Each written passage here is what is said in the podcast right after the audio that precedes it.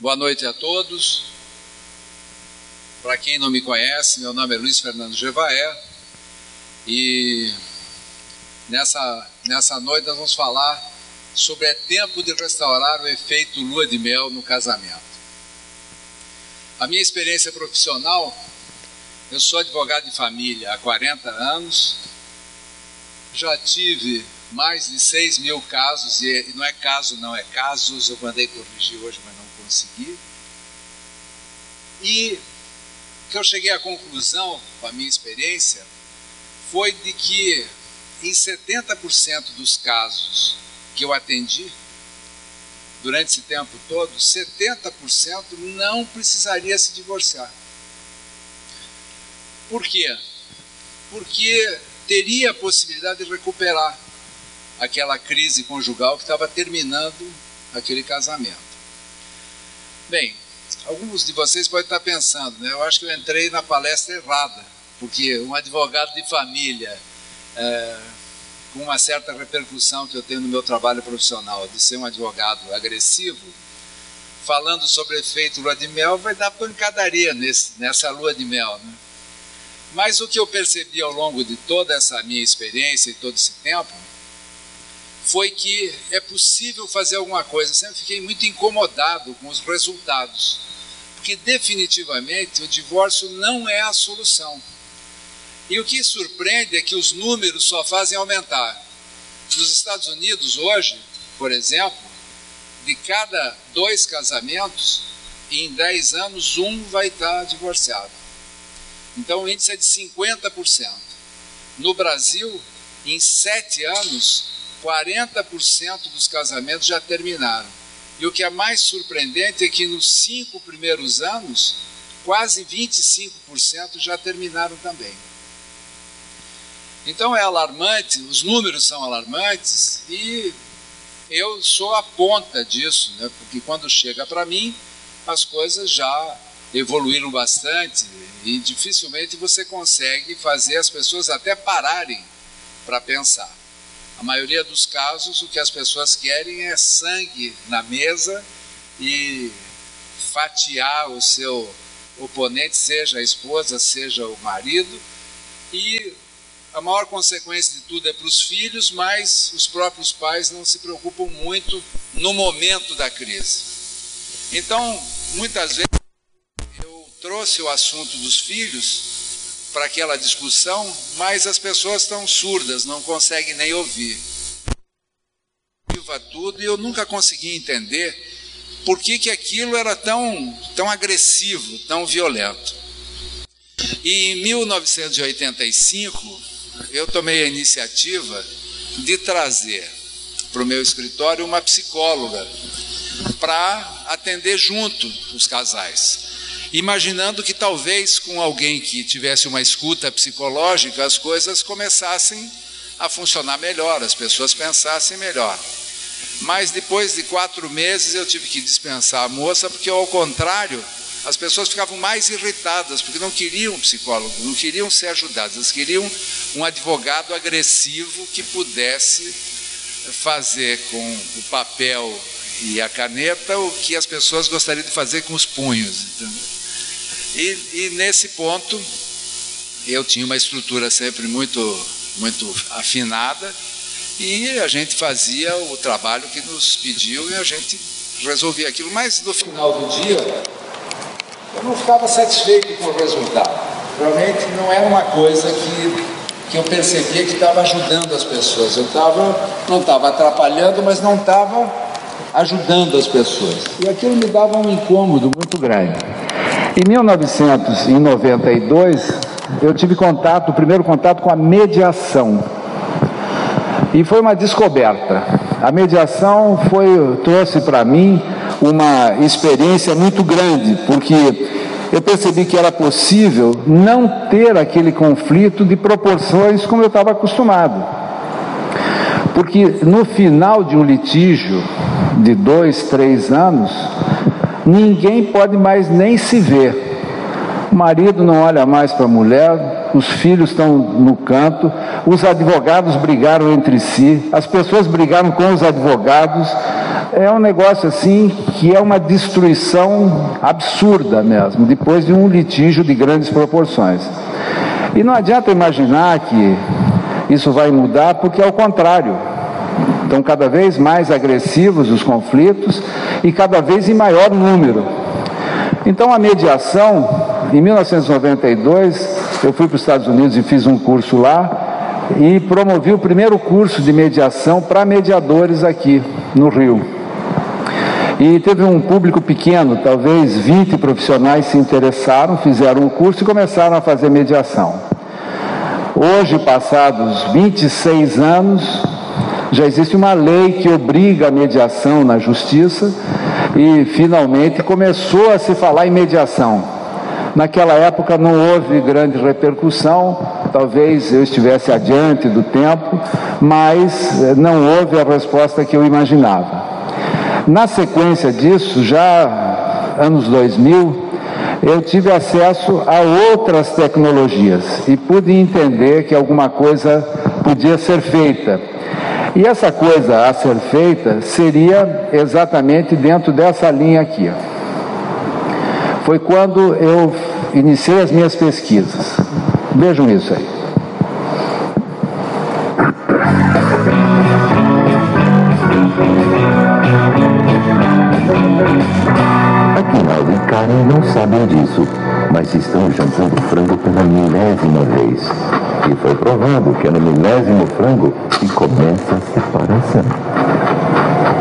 Mastigar mais baixo? Você faz muito barulho mastigando, Aguinaldo. Mastiga mais baixo, você mastiga muito alto. Não mastigo alto. Mastiga altíssimo. Eu morro de vergonha quando a gente convida alguém para jantar aqui em casa. Eu não mastigo alto. Mastiga, Aguinaldo. Mastiga. Ó, numa boa. Parece um bode velho. Eu nunca te falei nada porque eu sabia que você ia ficar grilado.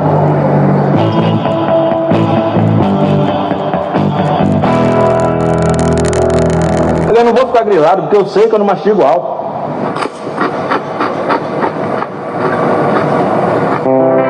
Quando a separação começa, é como uma rachadura no vidro.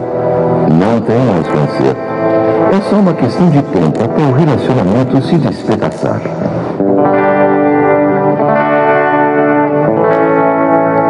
Eu tenho vergonha do seu dedão. Oi? Você tem vergonha do jeito que eu mastigo, não é? Eu tenho vergonha do dedão do seu pé. Do meu dedão no pé. É, um troço enorme, gordo, com um tufo preto. Parece que amputaram o dedão do Ronaldo Fenômeno e implantaram em você. Morro de vergonha lá na piscina do clube. Eu, eu já vi muita gente apontando o dedo e rindo. Criancinhas fugindo com medo. Criancinhas fugindo com medo do meu dedão no pé. Eu, eu nunca comentei nada antes porque eu sabia que você ia ficar grilado. Ué, se meu dedão do pé é tão monstruoso assim, por que, que você casou comigo? A mesma pergunta vale pra você. Se eu pareço um bode velho mastigando, por que, que você se casou comigo? Porque mil frangos atrás, os milhares de pequenos defeitos um do outro não incomodavam tanto. Sabem qual era a música que eles chamavam de música deles?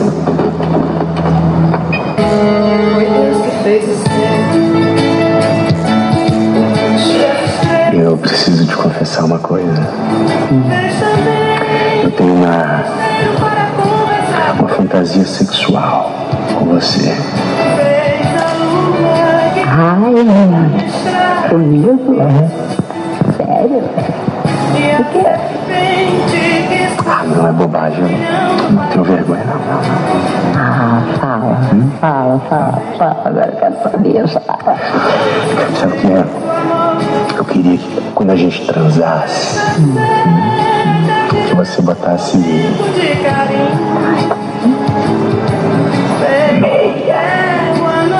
Botasse meia.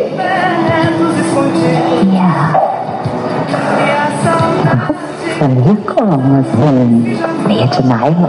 Não, não. Não, meia normal. Pode pegar uma das minhas na gaveta. Ué, por quê? Você acha meu pé feio? Não, Não, o pé é, é. Os dois. Dois pés são. Tá? Tudo bem. Tá bom.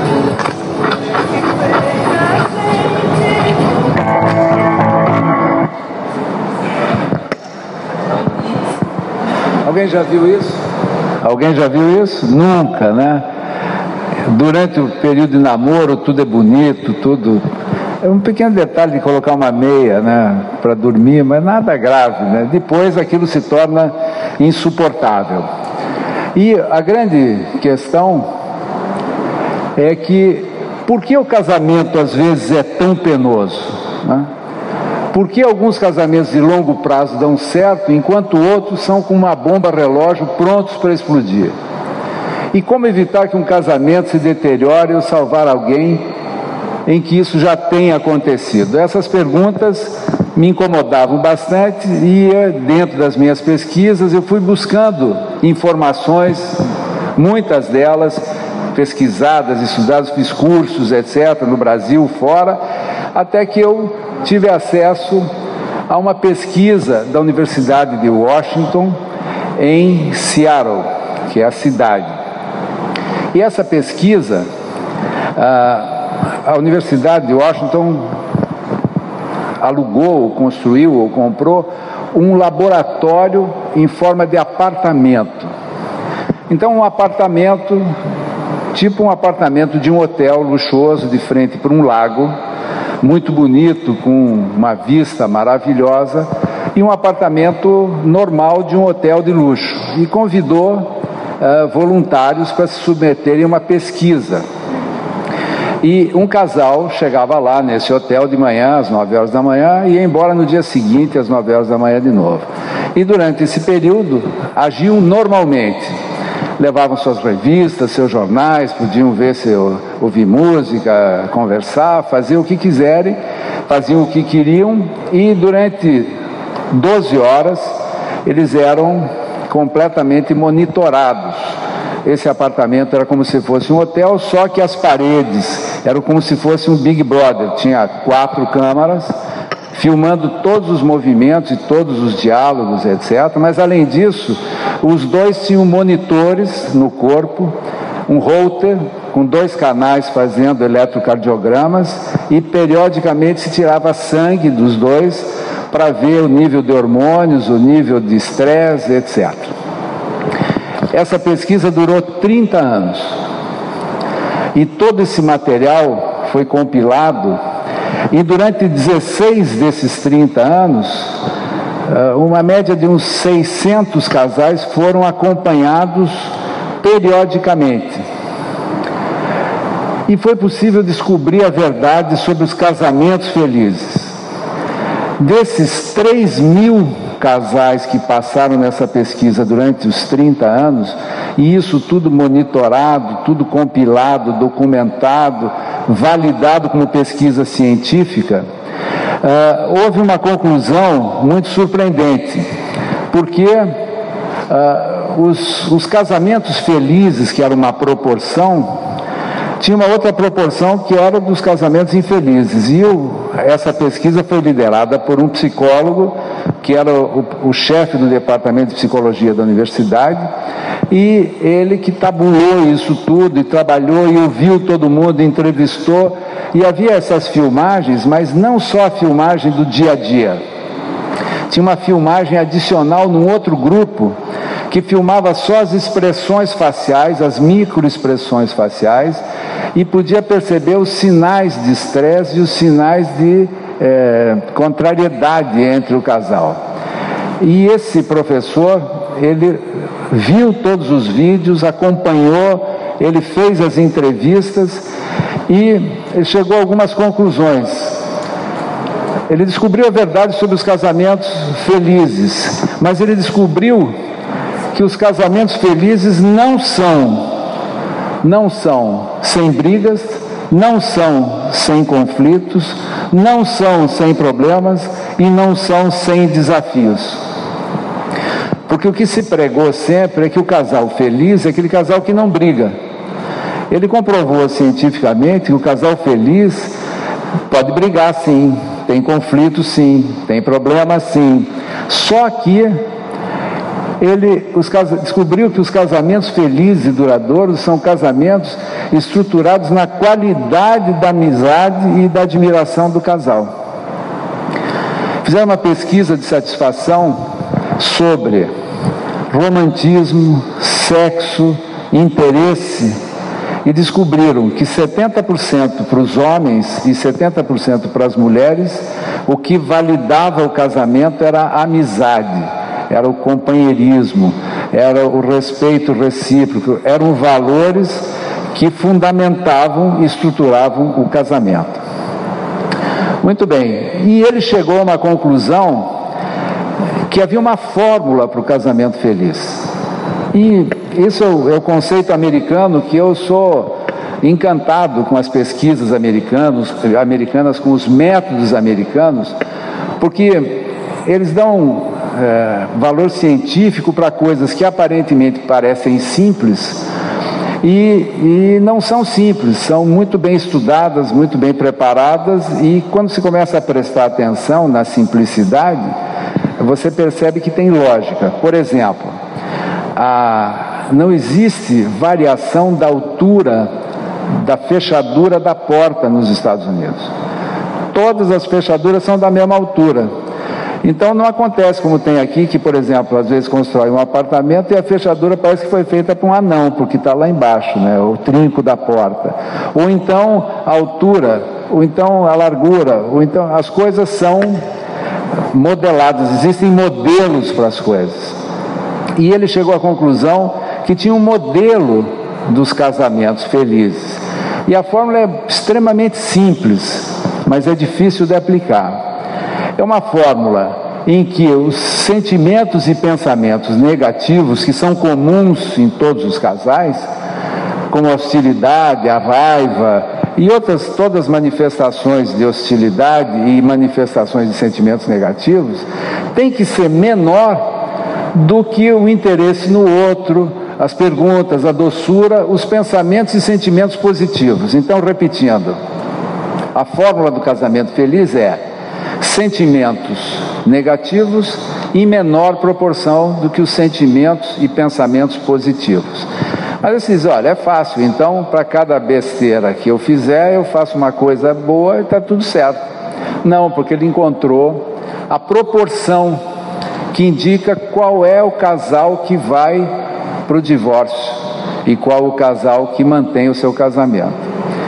E chegou a essa seguinte fórmula aqui. A primeira proporção é 5 para 1. Os casais felizes têm cinco interações positivas para cada uma negativa.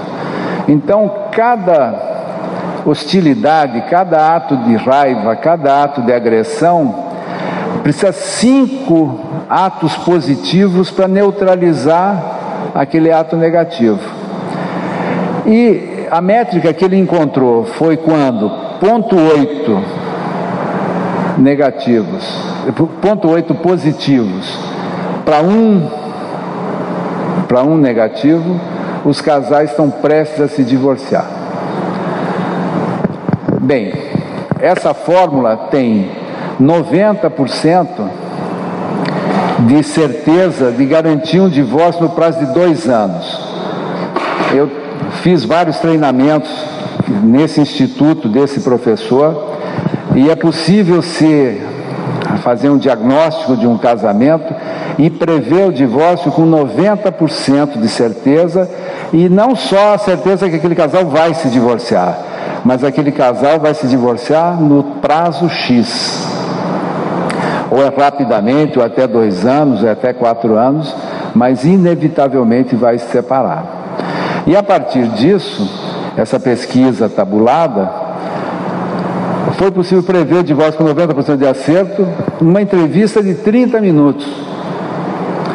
E isso, várias, vários exemplos foram feitos, por esse grupo de pesquisadores e ele estabeleceu seis indicativos de iminente divórcio. Mas dos seis, tem quatro que são os mais importantes que ele chamou dos quatro cavaleiros do Apocalipse, que são a crítica, o desprezo, a defensividade e a incomunicabilidade. Filmando um casal discutindo qualquer assunto, a presença de três ou quatro desses indica divórcio num prazo de dois anos. Então, vamos ver o que é a crítica. A diferença entre queixa e crítica. Então, a queixa é quando a pessoa destina uh, um comentário a respeito de um erro específico que o cônjuge cometeu. Então, fala sobre a atitude. E a crítica é mais abrangente e acrescenta palavras negativas a respeito do caráter ou personalidade da pessoa, mas basicamente fala da pessoa. Exemplo: o jantar não estava pronto ao chegar em casa. Você é sempre assim. Nunca o jantar sai na hora. Ou então, você sempre atrasa para sair, mas isso não vale, né? Isso não é uma crítica, porque é uma coisa. Né? porque homens e mulheres são muito diferentes, né? Então, tirando essas diferenças, a forma que se critica é que é o problema. Então, por exemplo, ah, tem gente que sabe que a mulher vai atrasar necessariamente, né? Então, o sujeito se apronta, está pronto, mas não se irrita, não se incomoda. Senta lá e diz: Ó, oh, estou pronto aqui. Esse ano vai dar para sair. Pode fazer até uma brincadeira, né, ou qualquer coisa assim. Mas a crítica é: você vai prejudicar a gente, que nós vamos chegar atrasados por tua culpa, porque você é sempre assim, não se emenda, me faz passar vergonha. Tarará. Então, essa é a crítica. É um, e é o primeiro dos cavaleiros do Apocalipse, ou seja, isso presente é mau sinal. Segundo, desprezo, o desrespeito, é o sarcasmo, o cinismo, é revirar os olhos, é sorrir ironicamente, é ridicularizar. Esses são exemplos de desprezo. Sob qualquer forma, o desprezo é o pior dos quatro cavaleiros, porque é venenoso para o casamento, transmite um sentimento de repulsa. A pessoa se sente extremamente ofendida e agredida com a manifestação de desprezo do outro. E não é o desprezo pelas ideias, é o desprezo pela pessoa. Ah, você nunca tem uma ideia boa, puxa, você não não faz nada, ou você não rende, ou você não conseguiu, mais uma vez você não conseguiu. E esses comentários podem vir cheios de ironia, de cinismo, de sarcasmo, de deboche. Né? Então, isso é, é o segundo dos quatro cavaleiros do Apocalipse. A defensividade é natural que, diante de críticas e desrespeito, o cônjuge atingido passa a se defender. Só que essa defesa raramente surte o efeito desejado. O cônjuge que ataca não volta atrás nem pede desculpas. Então, por exemplo, você chegou atrasado também, você só me avisou em cima da hora. Essa é a defesa típica, né? Ah, você não fez o jantar, mas você às vezes eu faço e você não vem. Então, a defensividade é o quarto casamento. É, é o quarto cavaleiro do Apocalipse. E quando os três estão presentes, naturalmente, na presença dessas coisas todas, um ou os dois se tranca no que a gente chama de barreira da comunicação, muro da comunicação. É como se a pessoa não existisse. E não é o assunto que não interessa, é a pessoa que traz o assunto que não interessa mais. Então a pessoa nem responde, parece que está falando para a parede. E daí isso representa o começo do fim. Eu disse, não, mas de vez em quando eu falo com meu marido, parece que ele está voando. O pastor Cláudio Duarte fala das caixinhas, né? É que os homens têm lá umas caixinhas que eles ficam, tem a caixinha do nada que o cara fica lá normalmente no final do dia. Não é isso que eu estou falando. É a crítica, mais o, o desprezo, mais a defensividade e mais a muralha do silêncio. Sinais de iminente perigo para o casamento. Esses sinais presentes indicam que é rapidamente que vai acontecer o problema. A primeira, uma percepção que você mesmo tem que os seus problemas conjugais são sérios. Você começa a ver que não está mais se discutindo pouco, é uma constante. Aquilo começa a minar o relacionamento e começa a pesar. Ah, as pessoas começam a não ter mais vontade de voltar para casa, etc. A tentativa de conversa, a tentativa de diálogo parece inútil, parece que um está falando japonês e outro está falando polonês, ninguém se entende. Você às vezes até tenta fazer alguma coisa para se aproximar e a resposta vem um petardo, daí se fecha. Esse, esses sinais são de um perigo iminente. O terceiro passo é que ambos começam a ter vidas paralelas. Então, os interesses passam a ser independentes, não se chama mais, não conversa mais, não tem mais parceria. A solidão se instala. E o grande, a grande tristeza é que só, somente 60% dos casais, 60% dos casais somente buscam ajuda nesse momento, e 40% nem nesse momento. Então, quando buscam ajuda, já tem uma crise instalada que dificulta muito. Mas a boa notícia é que tanto os quatro cavaleiros do Apocalipse têm antídoto, tanto a previsão do divórcio é possível ser postergada, ou é, pode ser inibida, ou pode ser até afastada definitivamente, porque ah, a mesma pesquisa que viu as causas do divórcio, viu por que os casamentos felizes dão certo. E ah, essa pesquisa de longo prazo, acompanhando casais durante muito tempo, de todas as idades, com todas as intercorrências, chegada dos filhos, ah, aposentadoria, doença, ah, morte de parente próximo, tudo isso, percebeu que havia uma dinâmica naqueles casais que dão certo e que duram muito tempo uma dinâmica exatamente contrária àqueles que vão se divorciar. Embora muitas vezes os quatro cavaleiros do Apocalipse, do, do Apocalipse estivessem lá, havia antídotos para esses venenos. E esses antídotos eram usados por aquelas pessoas. Sob as mais variadas formas que essa equipe da Universidade de Washington planilhou em sete princípios que nós vamos ver daqui a pouco. Opa! Mas não se trata apenas de resistir ao divórcio, mas sim de fortalecer o casamento. O segredo para ressuscitar um casamento ou torná-lo resistente ao divórcio não está em corrigir a forma como o casal lida com os desentendimentos, mas sim na maneira como tratam um ao outro quando não estão brigando.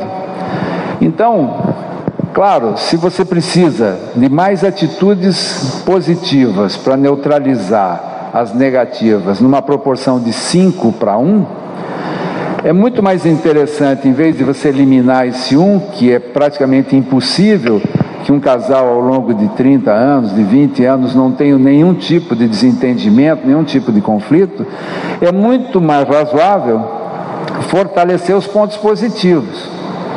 É como se fosse uma escola para um casamento feliz. E isso não existe, porque quando você vai procurar ajuda, naquele momento que os 60% dos casais buscam, vão encontrar uma terapia de casal que funciona, é muito boa, é ótima, mas nem sempre tem a dinâmica necessária. Às vezes vão buscar ajuda de, de amigos ou então conselhos, etc e muitas vezes não dá tempo de preparar a pessoa para uma, uma solução que faça sentido. Então, os sete princípios para o casamento dar certo são os seguintes: aprofundar o conhecimento mútuo, cultivar a afeição e admiração, estar voltado um para o outro, aceitar as opiniões do parceiro, resolver os problemas que têm solução, superar os impasses e criar significados da vida em comum. Simples, né? Simples a beça. Só que aplicando esses sete princípios, essa equipe de lá já trabalhou com mais de dois mil casais em crise e recuperou os casamentos através da aplicação desse modelo. Esse modelo acabou virando um livro, best-seller, vendeu mais de um milhão de cópias nos Estados Unidos. Uh, Criou-se um instituto desse professor e esse instituto treina hoje não só psicólogos, como pessoas leigas que vão fazer treinamento sobre isso. E essa foi a formação que eu fiz e estou continuando a fazer para treinar pessoas uh, a, a praticarem esses princípios e poderem monitorar, porque o processo é tão interessante que é possível você medir a qualidade. Então você pode chegar e ter uma radiografia do teu relacionamento. E depois de seis meses você tirar outra radiografia e ver o que melhorou. Depois de um ano você tirar outra radiografia e assim por diante até você conseguir chegar no estágio de 20 interações positivas para uma negativa, que é o estado de quem encontra o paraíso na Terra. Esse é o efeito lua de mel perpetuado no casamento. Porque, claro, quando aqueles dois estavam lá discutindo, o problema do pé estava lá, o dedão da mulher era muito feio mesmo, né? Só que a solução que o cara encontrou foi põe uma meia nela e resolve o problema. Só que no final, aquilo era impedimento para continuar junto. Não tolero mais ver o pé. O cara nem lembrou mais que a meia existia.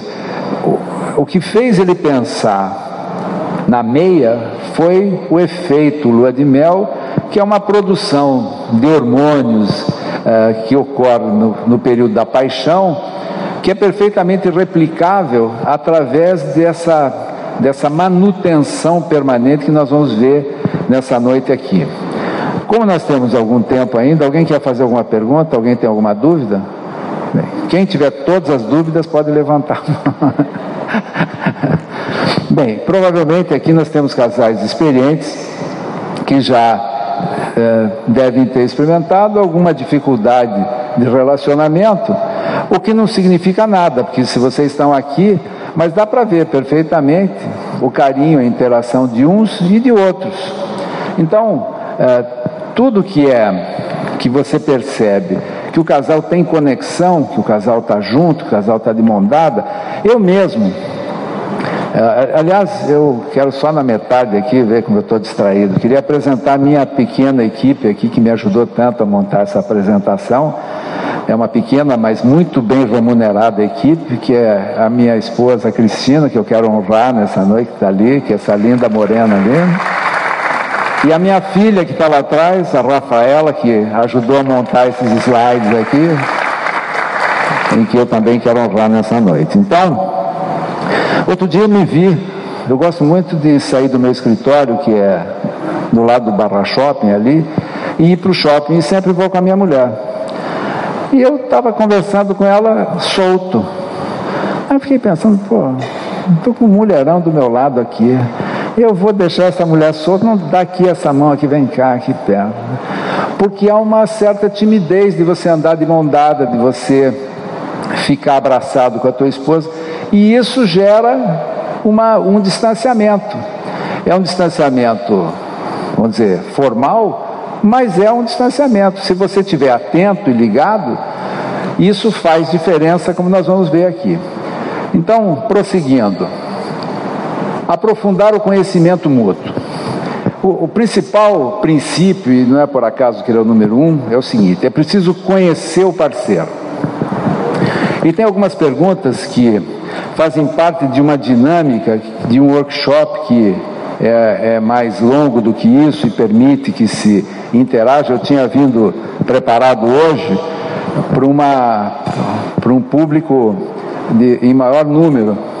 E daí eu não trouxe esses papéis prontos, mas se eu soubesse que a gente ia ficar tão próximos assim, só entre amigos, eu teria trazido, mas de qualquer maneira eu vou dizer como é que se faz um teste do conhecimento recíproco para saber em que nível que está esse princípio 1. Um. Então, você sabe quais são os melhores amigos do seu cônjuge? Sabe o que causa estresse a ele atualmente? Sabe o nome das pessoas que ultimamente o irritam? Tem conhecimento de alguns dos seus sonhos na vida? Conhece as suas ideias e convicções? Conhece sua filosofia de vida? Pode fazer uma lista dos parentes que ele menos gosta? Não vale a sogra, isso não precisa fazer lista né? na brincadeira, deve ter sogra aqui presente. E tem muita gente que gosta muito da sogra. Ele está a par do, do que te estressa atualmente? Você sabe quais são os três momentos mais importantes da vida do seu parceiro ou da sua parceira? Então, essa, essa dinâmica do conhecimento, ela faz com que o casal estabeleça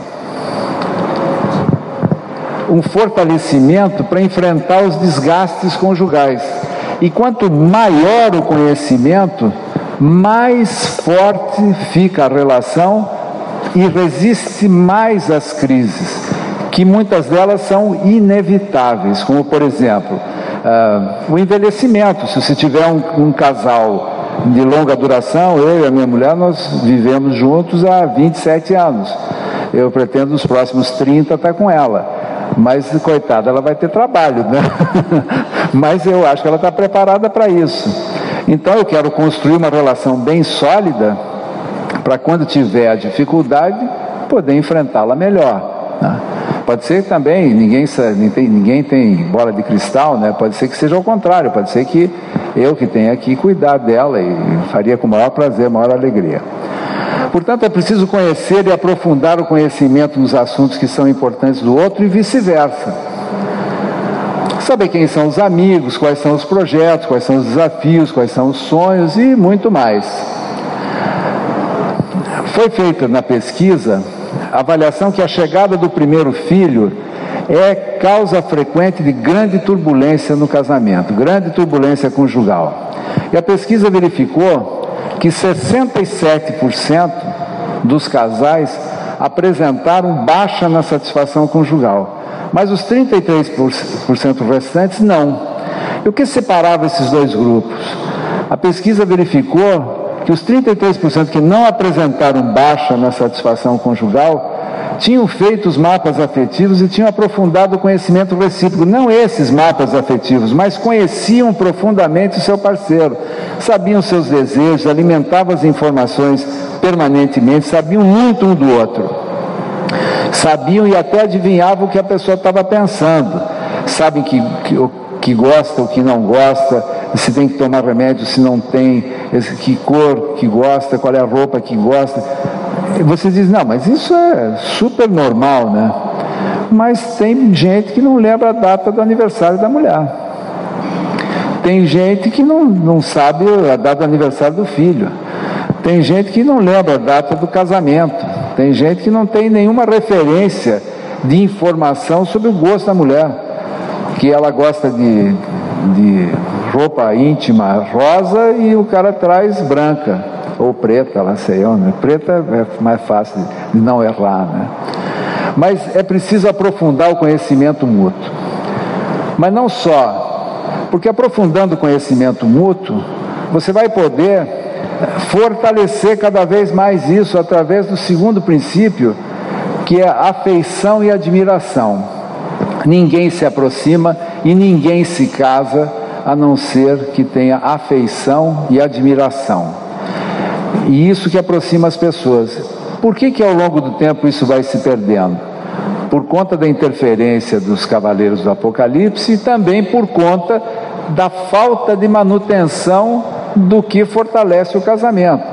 Então, tá bom, mas eu perdi o interesse na minha mulher. Perdi, digamos que fosse a hipótese. O que, que eu faço?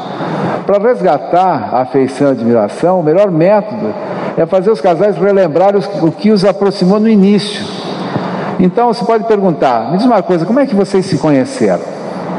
Tem algum voluntário aqui que pode dizer como é que se conheceu? Posso escolher? Fala você, que nós somos amigos, então eu sei que você vai me desculpar. Como é que vocês se conheceram? Nós nos conhecemos em Dubai. Ah. Nos conhecemos aqui pela. Tá. E como é que foi o começo de vocês?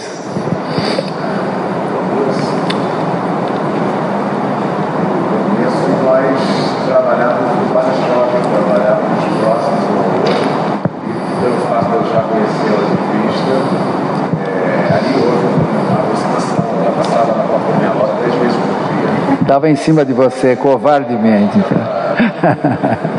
As mulheres são assim mesmo, são provocativas. E aí tomei a iniciativa do dia perguntar, tá sabendo, você mora no recreio, ela mora, Aquela conversa de onça, né? E aí ela deu a carona. E no segundo momento, é, tipo, nessa época no para-choque, uma loja que tinha 100 tipos de cerveja. E eu propus a ela que cada dia a gente provasse um. Eu tinha 100 Fez uma programação longa. Pronto. Eh, se você me permite, quero comentar com todo mundo sobre isso. Então, o relato dele, o que, que demonstra? Alegria, prazer, boas memórias, né? brincadeira, bom humor. Ah, isso significa uma saúde nesse relacionamento. Outra coisa, ele demonstrou como ele tinha interesse nela, tanto que ele propôs, ele não tinha segurança que logo na primeira cerveja ela vinha dar uma chance para ele. Então, por cautela, né, já botou 100 dias na frente, né? Quer dizer, com uma folga enorme, né? Qualquer erro ali seria corrigido, né? Então, esse, essa memória, essa lembrança numa eventual crise, vai voltar a essa, essa produção, porque o pensamento produz o sentimento, e o sentimento produz uma química dentro da pessoa que produz hormônio. Por exemplo, se você pensa num limão, por exemplo, você saliva. É como se você estivesse próximo do limão. O teu organismo começa a realizar, do ponto de vista bioquímico, como se fosse verdade aquele teu pensamento, e é verdade, porque ele produz resultado. Então, por exemplo, não é comum os casais fazerem isso. Quem aqui tem álbum de casamento? Todo mundo. Há quanto tempo esse álbum de casamento está lá no fundo de uma gaveta e ninguém abre de novo? Tem alguém que vai me contrariar aqui? Abri essa semana. Abre sempre. Ó, isso é saudável. Isso é cultivar a afeição e a admiração. Porque à medida que você está abrindo e você está vendo, você está memorizando coisas positivas. Né? Isso significa colocar no que a gente chama de poupança emocional uma aplicação. Então, para você resgatar a afeição, é fazer os casais relembrarem que os aproximou no início. Quais eram os pontos de atração? O que, que chamou mais atenção? Como é que foi? Como é que foi o primeiro beijo? Como é que foi? Como é que foi o pedido em casamento? Como é que foram as primeiras viagens? Como é que foi essa coisa toda? Qual era o sentimento que foi eh, experimentado na ocasião? É importante também conversar abertamente sobre os aspectos positivos do seu parceiro, do seu parceiro. Isso fortalece o vínculo.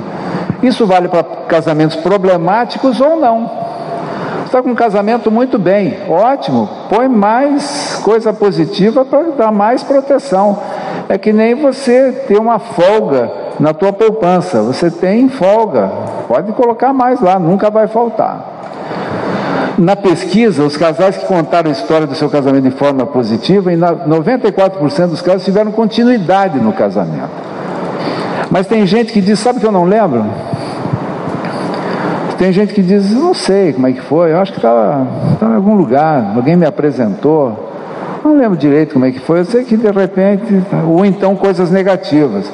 Ah, ela veio me pedir um dinheiro emprestado, e daí eu até fiquei meio desconfiado, qualquer coisa assim.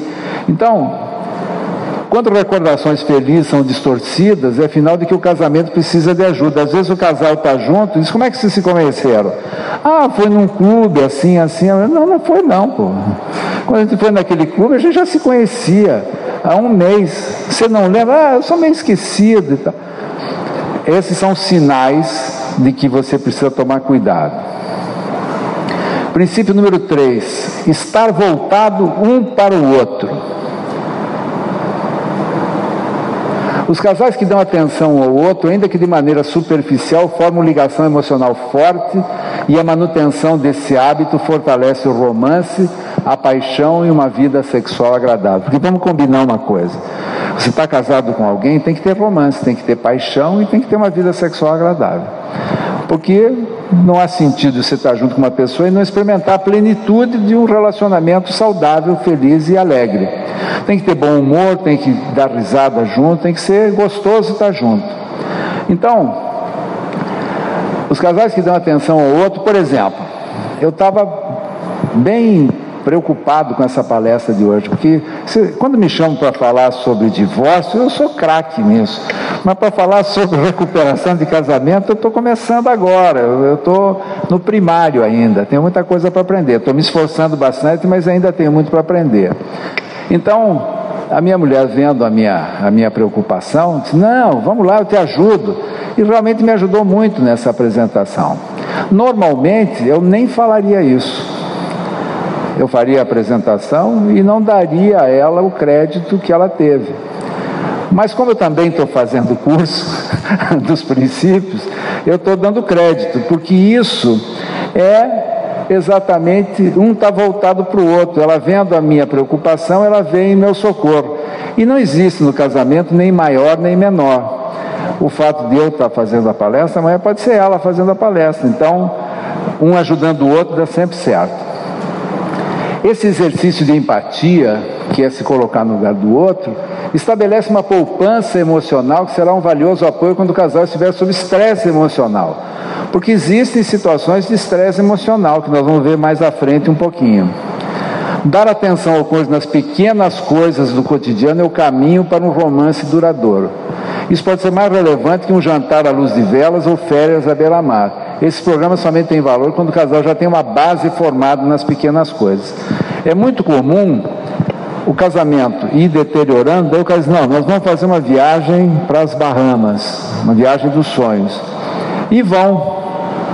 Só que terminou a viagem, terminou o romance, volta tudo ao problema antigo.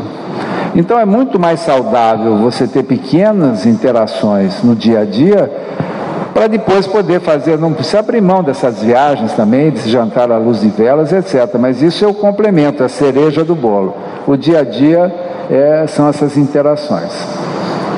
Princípio número 4: aceitar as opiniões do parceiro. Não apenas ouvir a opinião, mas aceitar as opiniões do outro. Esse é um, é um problema sério numa sociedade que até bem pouco tempo atrás era uma sociedade predominantemente masculina, uma sociedade machista. Então a mulher tinha que manobrar, né? Dizia que o homem é a cabeça do casal e a mulher é o pescoço, ela que faz mexer a cabeça. Né? Tem um filme até muito interessante que é o Casamento Grego, que é um é muito divertido, em que a, a noiva consegue fazer coisas inacreditáveis sem parecer que foi ela que fez. E ela dava todo o crédito para o marido. Mas, uh, ainda hoje, é difícil os dois ouvirem um ao outro. E também a parceria é uma parceria em que alguém sabe fazer melhor uma coisa e a outra pessoa sabe fazer outra melhor. Então, se saber reconhecer no que a tua esposa é melhor ou que o teu esposo é melhor que você e apoiá-lo naquilo ou apoiá-la naquilo e fazer essa permuta é um exercício interessante. Tem que se exercitar para ceder. Ah, eu, eu reconheço que muitas vezes o temperamento das pessoas dificulta isso. Tem pessoas que são mais teimosas, que são mais resistentes, que têm dificuldade, porque entendem que ceder significa perder. E ceder significa ganhar. Quando ambos cedem, se evita um impasse. Nós vamos ver isso mais adiante, mas o casal deve ter uma participação igualitária nos destinos do casamento, sendo homem e mulher ouvidos sobre os aspectos relevantes para a família. Tem casais que funcionam o seguinte: quem manda é o homem e a mulher obedece. E tem casais que é o contrário: a mulher manda e o homem obedece. E os dois são disfuncionais. O ideal é que os dois mandam e os dois obedeçam em determinadas condições. Princípio número 5. Resolver os problemas que têm solução. Tem dois tipos de conflitos conjugais: os permanentes e os temporários. 67% dos conflitos conjugais são permanentes. Significa não tem solução. Então, como enfrentar os problemas que podem ser resolvidos? Na verdade, são 33% que podem ser resolvidos. Só que quando o problema aparece, é muito difícil identificar se ele é um problema permanente ou se ele é um problema temporário. E nós vamos ver isso, vocês vão entender perfeitamente o que eu estou falando. As fórmulas para você enfrentar os problemas que podem ser resolvidos, tem que abordar o problema com moderação. Porque um dos princípios inimigos do casamento, que estão junto lá com os cavaleiros do Apocalipse, é uma abordagem ríspida permanente. Por exemplo, você nota isso, tem casais que você percebe e que eles só se comunicam com rispidez. O, o, o homem fala com a mulher de uma maneira que talvez ele não fale nem no futebol com o time adversário. E a mulher às vezes se dirige ao, ao marido de uma maneira altamente desrespeitosa, que é a rispidez. Então, se você vai tratar de um problema, se você abordar imoderadamente e abordar com rispidez, já começa muito mal. Tentar corrigir os próprios erros e aceitar a tentativa do outro, porque o problema é comum. Não, você, é muito comum no casal ter isso, né? você tem um problema. Enquanto o sujeito está casado com o problema, tem o mesmo problema. Então, como diziam de um ex-presidente aí, eles diziam, a crise viajou. Né? Porque quando o cara viajava, parava a crise, né? A crise voltou de viagem. Então tem, tem marido que se dirige à mulher assim, você é a crise. E tem mulher que diz, não, você é a crise. E a crise é dos dois, a não ser que se separem. Eu já recuperei casamentos como advogado de família, dizendo o seguinte: vocês não têm jeito, tem que ir para o pau mesmo. Eu falei assim, não, mas peraí, pô. Eu só quero me divorciar, não quero destruir. Não, eu acho que não tem que divorciar, não tem que destruir mesmo. O cara é maluco, eu vou ficar com ele mesmo. Entendeu? Às vezes tem que dar uma. Uma um, como dizia os motoristas de ônibus, né, tem que dar uma freada de acomodação. O ônibus está muito cheio, o motorista aquela freada, os caras vão, vão compactando né, para trás ou para frente. Então, tentar corrigir os próprios erros e aceitar a tentativa do outro. Porque tem gente que diz assim: você está gastando muito. Daí, geralmente, é o homem que gasta muito. Então, aí o homem. Por que, que vocês estão rindo? As mulheres estão rindo. Até as mulheres estão rindo, sabe? Aí a pessoa diz: tá bom, eu vou tentar gastar menos, ou vou tentar, vamos escolher juntos. Não, agora não adianta, você está gastando muito, eu não quero saber. Então, para você resolver os problemas que podem ser resolvidos, você tem que aceitar a tentativa do outro corrigir o erro. Depois, acalmar-se, vou usar isso aqui, acalmar-se e acalmar o parceiro. Depois, fazer concessões mútuas e depois tolerar as falhas do outro. A maioria dos problemas conjugais envolvem família e relacionamento com a família de cada um. São as cunhadas, as sogras, os sogros, os genros, não sei o quê, dinheiro e sexo. Um quer mais sexo do que o outro, quando um insinua o outro não quer, isso gera muitos conflitos com relação às inseguranças, porque sempre tem por trás um fantasma. Se o homem está cansado é porque provavelmente está fazendo alguma coisa errada, se a mulher não quer porque não acha o sujeito interessante o suficiente, etc. Então, família, dinheiro e sexo. Princípio número 6. Muito bem. Você tem um conflito, não conseguiu resolver o conflito, surge um impasse. Um impasse é um caminho sem volta. Deu impasse, os dois, cada um se tranca do seu lado e aquilo não tem mais solução. Empacou. Empacou, então vamos ver como é que você supera os impasses. O impasse pode esconder uma questão maior que pode ser um conflito permanente. Muitas vezes o conflito esconde um sonho mais profundo, estruturado na infância, e para um dos cônjuges ter que abrir mão desses sonhos torna o conflito permanente. Vou dar um exemplo aqui para entender uma coisa um pouquinho mais elaborada que eu queria que vocês me ajudassem a, a navegar nesse raciocínio. Você nunca sabe se um conflito é permanente ou é provisório. Deus diz, não. Mas isso é uma coisa banal. Por exemplo, num casal, a esposa tem mania de organização. Quando sai do, do organizado, é uma pancadaria geral, você não pode fazer isso, não pode fazer aquilo, e aquilo é uma, um conflito do casal. É um conflito simples, até certo ponto, não é uma coisa grave, não é? Só que por trás disso pode ter a seguinte história. A mulher diz o seguinte: eu vivia numa casa que era um verdadeiro caos. Minha mãe era uma pessoa completamente relaxada, desleixada. Nada acontecia na hora certa. Tinha dia que não tinha comida, às vezes não tinha roupa para vestir. Ela saía e não voltava. Eu tinha que cuidar dos meus irmãos mais novos, tinha que dar comida para eles, tinha que dar banho, tinha que botar para dormir. Ela chegava tarde da noite, não avisava. Era uma bagunça total. E eu, o meu sonho é ter uma casa organizada. E o marido não suporta mais a organização da mulher, porque não é o sonho dele, é o sonho dela.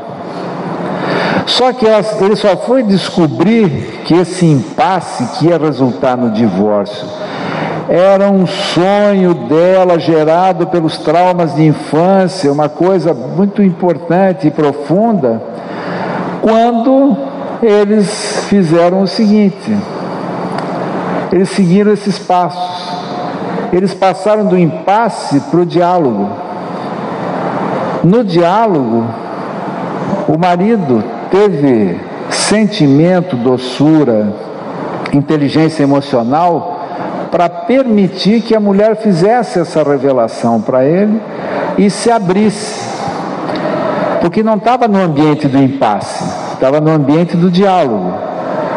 E depois ela percebeu que o marido tinha interesse em descobrir o sonho dela, tinha interesse em saber o que tinha por trás daquele impasse, porque nada acontece por acaso.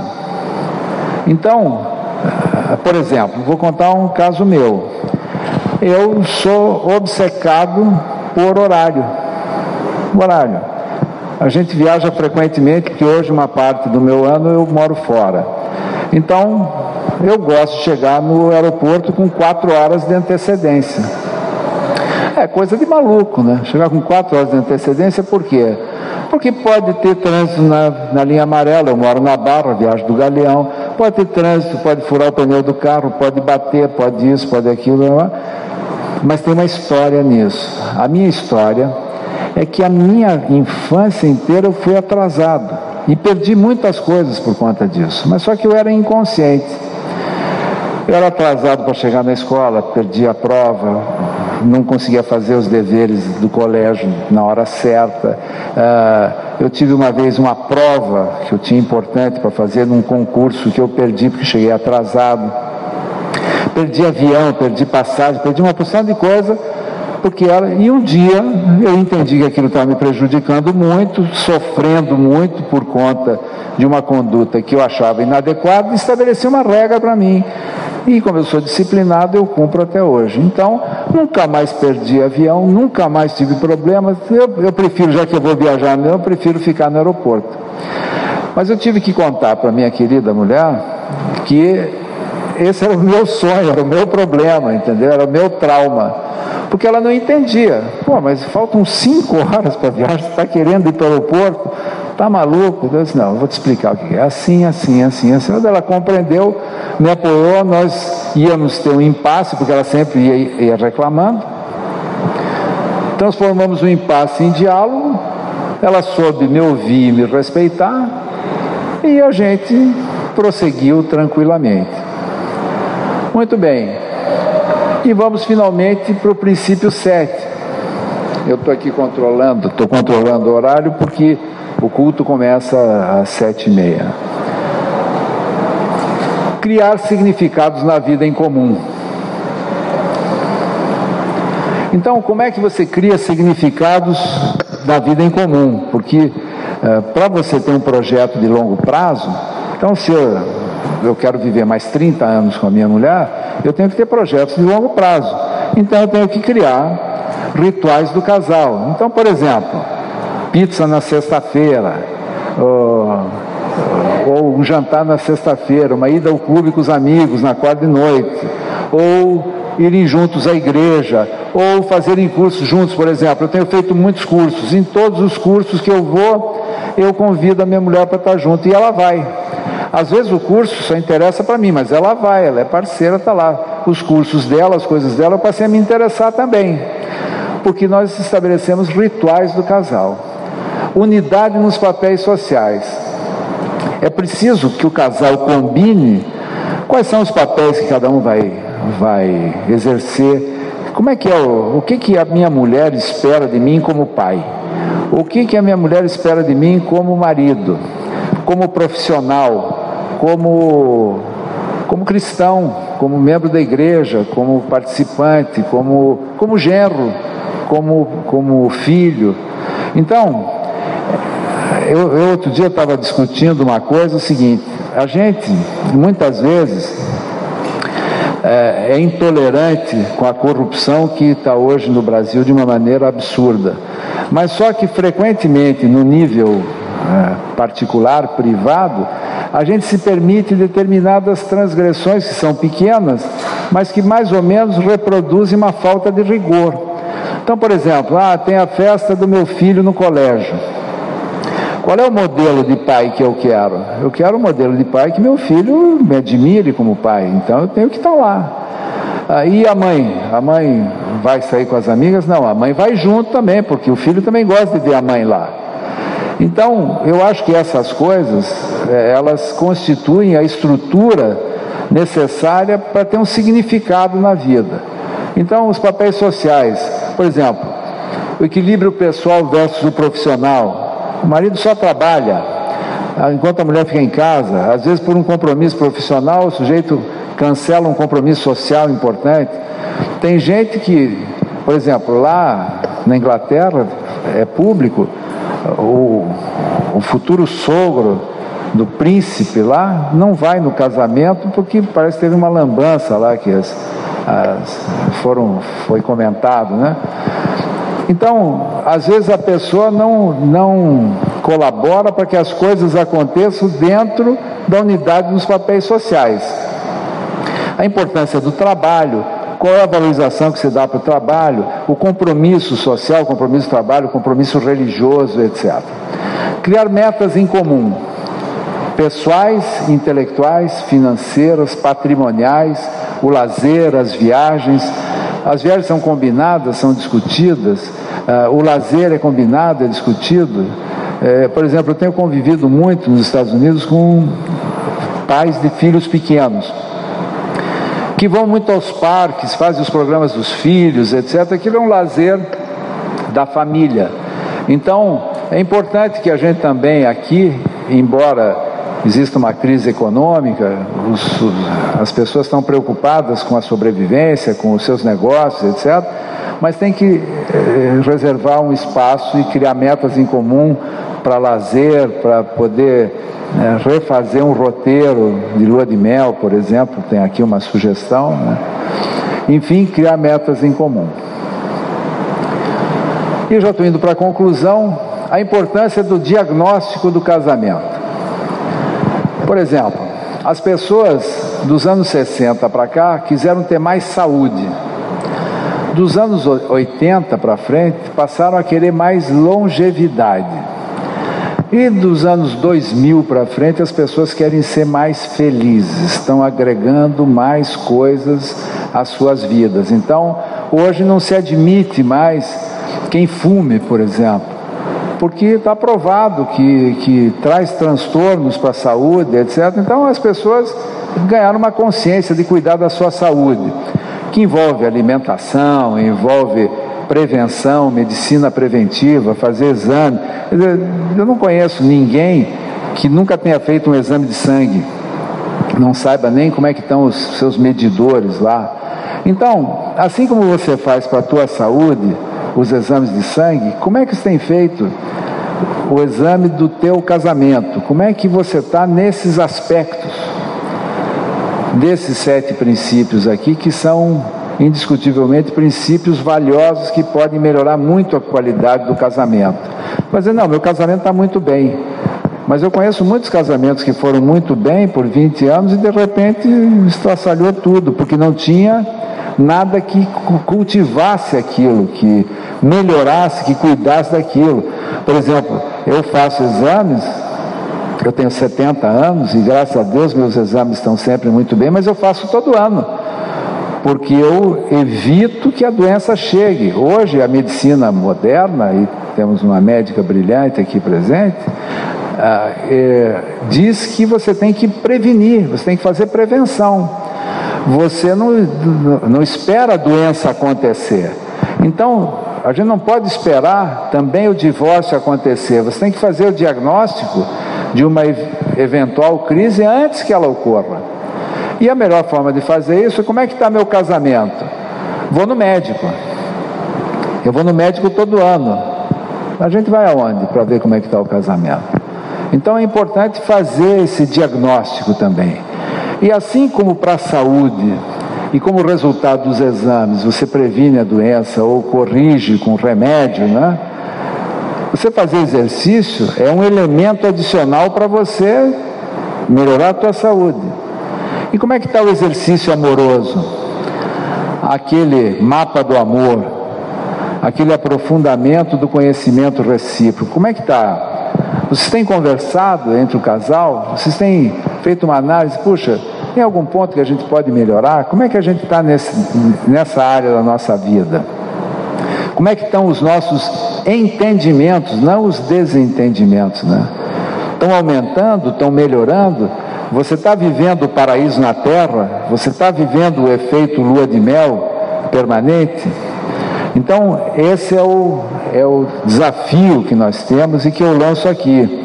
Porque hoje existe tecnologia e possibilidades, assim como você tem para a tua saúde, você tem como lidar com a saúde do teu relacionamento, do teu casamento, evitando o fantasma do divórcio.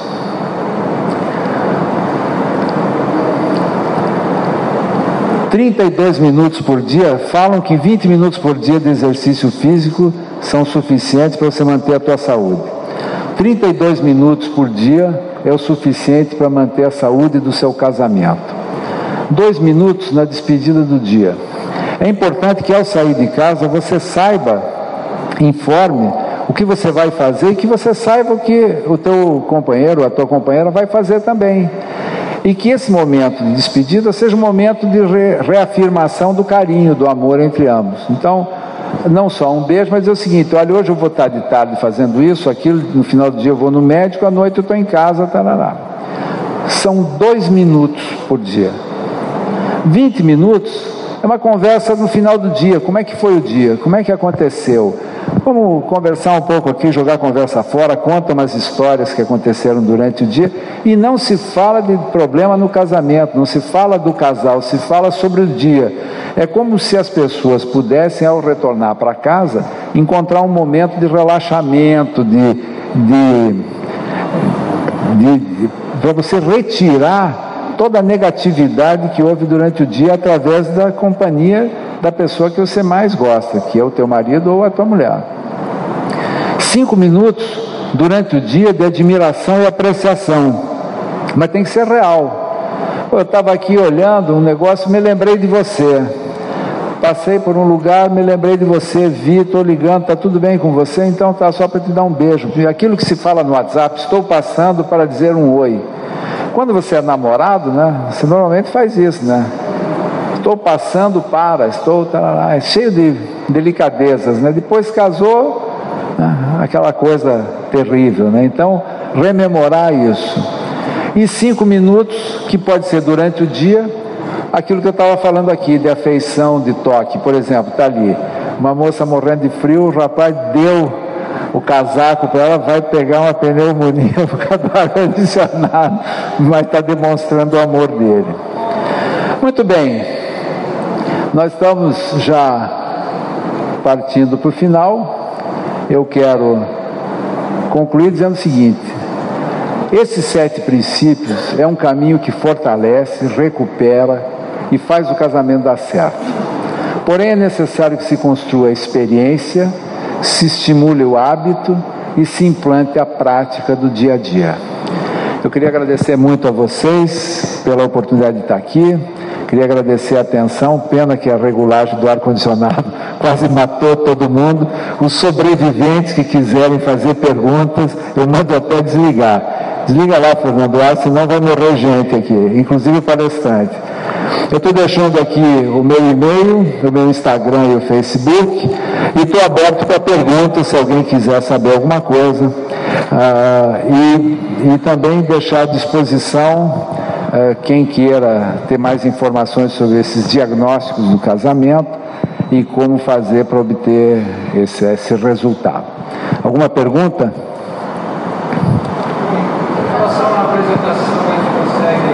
Ah, eu consigo mandar por consigo mandar por e-mail. É só você dar o teu nome lá para a Rafaela, ela te manda a apresentação.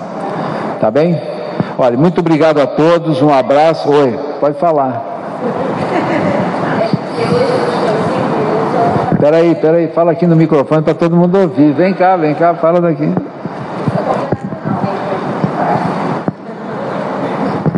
É que ele falou agora no final, peraí, deixa eu inspirar, dos cinco minutos, né? Só que cinco minutos é muito tempo aqui. Eu vou, eu quero falar na frente de vocês o quanto eu admiro você e eu sou muito feliz de ser sua mulher.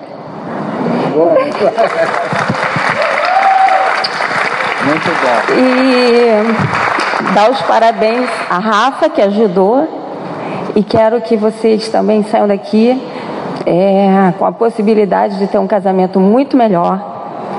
E crise todo mundo passa.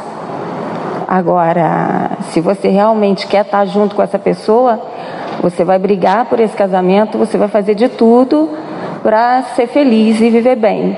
E nós dois não somos diferentes, nós tivemos crises e conseguimos recuperar. Então é isso. tá bom? Pode falar. É, que a nossa igreja oferece é, um curso, né? É uma ferramenta aqui, a PIB do Recreio, que é o Casados para Sempre, Paz para toda a vida e o ano, que é um curso para noivos. Até quando o senhor citou aqui, né, essa questão da gente não ter o preparo, enfim. Mas tem sido uma ferramenta que tem alcançado muitos casamentos, inclusive vocês estão convidados a fazer, porque eu acho que seria muito rico, até para a sua profissão, com que você mexe, conhecer essa ferramenta. São 13, são 13 semanas, uma vez por semana, e uma formatura depois é uma benção. Estão convidados todos. Eu queria rapidinho é, dar um testemunho sobre o Jevaé. Meus parabéns, cara. Porque eu imaginava o Jevaé um, um outro homem. Para quem conhece o Jevaé no dia a dia, o que ele faz, eu jamais imaginava que você fosse fazer o que você fez aqui. E para mim foi muito importante. Obrigado. Vamos orar pelo Jevaé. Eu gostaria que você. Bacana, vem cá, vou fazer uma oração pelo Jevaé. Cristina, vem cá, por favor. Importante que a gente abençoe a vida deles, né? Eles têm nos abençoado tanto. Então, gostaria que você orasse por eles, por favor. Oremos então. Pai amado, Pai querido, Senhor Deus, oramos, louvamos Teu santo nome com muita gratidão, Pai, por esse tempo que tivemos, pela, pelas palavras, por tudo que o Senhor trouxe aos nossos corações através de Evaer, da esposa dele, da família dele, Pai. Somos muito gratos também por esse congresso, por tudo que o Senhor tem proporcionado, Pai, a nós através dos pastores, dessas oficinas, Pai que o Senhor continue abençoando, trabalhando, nos alcançando com esses verdadeiros laços de amor, Pai. O seu amor é, é grandioso, a sua misericórdia e graça são incompreensíveis. O Senhor insiste, Pai, em nos resgatar para os caminhos que levam para a tua presença, Pai. Muito obrigado. É, somos muito gratos. É nossa oração em nome do seu Filho amado Jesus Cristo. Amém. Amém.